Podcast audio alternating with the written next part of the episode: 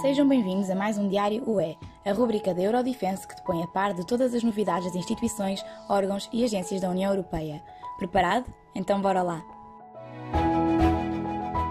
No dia 25 de abril, a Comissão Europeia publicou o seu relatório anual sobre o Safety Gate, o sistema de alerta rápido da UE para produtos não alimentares perigosos.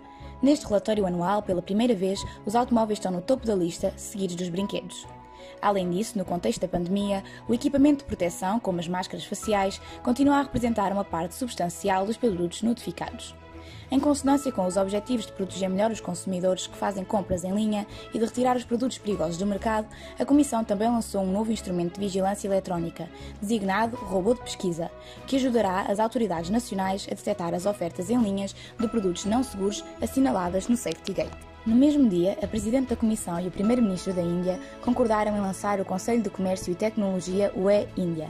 Este mecanismo de coordenação estratégica permitirá a ambos os parceiros enfrentar os desafios relacionados com o comércio, a tecnologia de confiança e a segurança, aprofundando assim a cooperação entre a UE e a Índia nestes domínios. O Conselho de Comércio e Tecnologia proporcionará a orientação política e a estrutura necessária para operacionalizar as decisões políticas, coordenar o trabalho técnico e informar o nível político para assegurar a aplicação e o acompanhamento em domínios importantes para o progresso sustentável das economias europeia e indiana. No dia 27 de abril, a Comissão Europeia decidiu registar uma iniciativa de cidadania europeia intitulada Acabar com a Era dos Matadores. Os organizadores da iniciativa instam a Comissão a excluir a pecuária das atividades elegíveis para subsídios agrícolas e a incluir alternativas éticas e ecológicas, como a cultura celular e as proteínas vegetais. Defendem, igualmente, a criação dos incentivos à produção e venda de produtos agrícolas de base vegetal e celular. No mesmo dia, 27 de abril, a Comissão propôs uma política de migração legal e ambiciosa sustentável. No âmbito da abordagem global da migração estabelecida no Pacto em Matéria de Imigração e Asilo, a Comissão propõe iniciativas jurídicas, operacionais e políticas capazes de beneficiar a economia da UE, reforçar a cooperação com países terceiros e melhorar a gestão global da migração a longo prazo. Ainda no dia 27, a Comissão tomou medidas para melhorar a proteção dos jornalistas e dos defensores dos direitos humanos contra os processos judiciais abusivos. As ações judiciais estratégicas contra a participação pública, comumente conhecidas por SLAP, são uma forma específica de assédio utilizada principalmente contra jornalistas e defensores dos direitos humanos no intuito de impedir ou penalizar a sua intervenção em questões de interesse público. A diretiva proposta abrange as ações judiciais estratégicas contra a participação pública em matérias civis com incidência transfronteiras, permitindo aos juízes julgar rapidamente ações judiciais manifestamente infundadas. No dia 28 de abril, a Comissão anunciou as 100 cidades da UE que vão participar na missão da UE Cidades com Impacto Neutro no Clima e Inteligentes até 2030, a chamada Missão Cidades.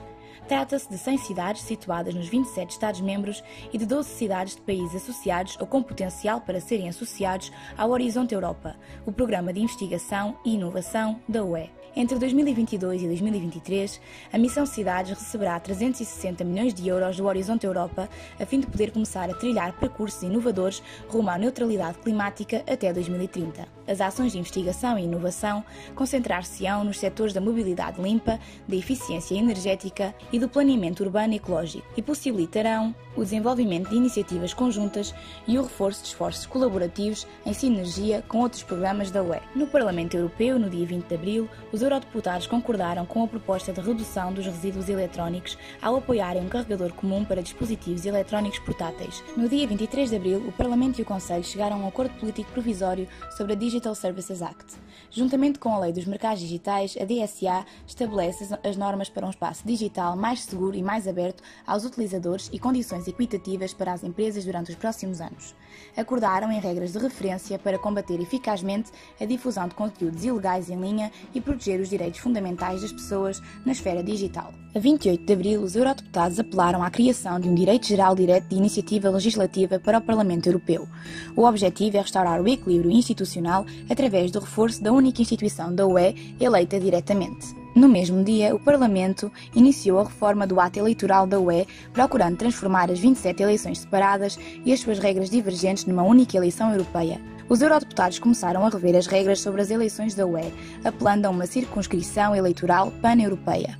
De acordo com o sistema concebido pelos deputados europeus, cada eleitor teria dois votos, um para eleger deputados europeus nos círculos eleitorais nacionais e outro num círculo eleitoral à escala da UE, composto por 28 assentos adicionais. Seria ainda criada uma nova autoridade eleitoral europeia para supervisionar o processo e assegurar o cumprimento das novas regras. Ainda no mesmo dia, o Parlamento adotou as recomendações finais da sua Comissão Especial sobre Inteligência Artificial na Era Digital. O texto adotado refere que o debate público sobre o uso da inteligência artificial deve centrar-se no enorme potencial da tecnologia para complementar o trabalho humano que a UE tem verificado para trás na corrida global e liderança tecnológica. O Parlamento propõe um roteiro da UE para 2030, reiterando os enormes benefícios da utilização da inteligência artificial para enfrentar as alterações climáticas, pandemias e o mercado de trabalho. No Conselho da União Europeia, no dia 27 de abril, os representantes dos governos dos Estados-membros nomearam novos juízes para o Tribunal Geral e nomearam outros para a renovação do mandato, incluindo Maria José Costeira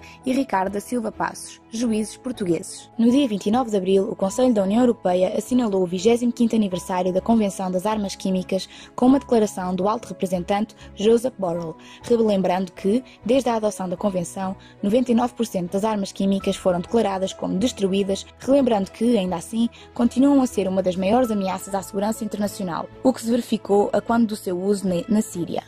O alto representante reiterou a condenação da UE a este tipo de armamento e à sua utilização. Já no Conselho Europeu, o presidente Charles Michel, no dia 27 de abril, deixou uma mensagem para o Congresso Local Ucraniano e para as autoridades regionais, referindo ter estado em Kiev na semana anterior e ter presenciado a devastação e as atrocidades cometidas em Borodyanka, afirmando que se trata de crimes de guerra que têm de ser julgados. Diz também ser testemunha da coragem e resistência ucraniana, reiterando que esta bravura inspirou a Europa e o mundo livre, uma vez que não estão apenas a lutar pela sua liberdade, mas também pelos valores comuns europeus. Daí daí a ajuda que a União Europeia tem prestado nesta guerra, encontrando-se do lado da Ucrânia.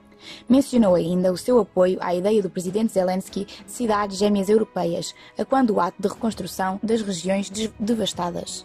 No dia 3 de maio, o presidente deslocou-se a Alexandrópolis, na Grécia, para a inauguração das obras de construção de um novo terminal de gás natural liquefeito, que melhorará o abastecimento de gás ao sudeste da Europa, diminuindo assim progressivamente a dependência do gás russo. Relativamente ao Serviço Europeu de Ação Externa, no dia 3 de maio, o alto representante fez uma declaração em nome da União Europeia para assinalar o Dia Mundial da Liberdade de Imprensa, dirigindo as suas palavras com especial atenção aos jornalistas, equipas de filmagem, repórteres, fotógrafos e bloguistas que estão atualmente a cobrir as notícias de guerra entre a Ucrânia e a Rússia.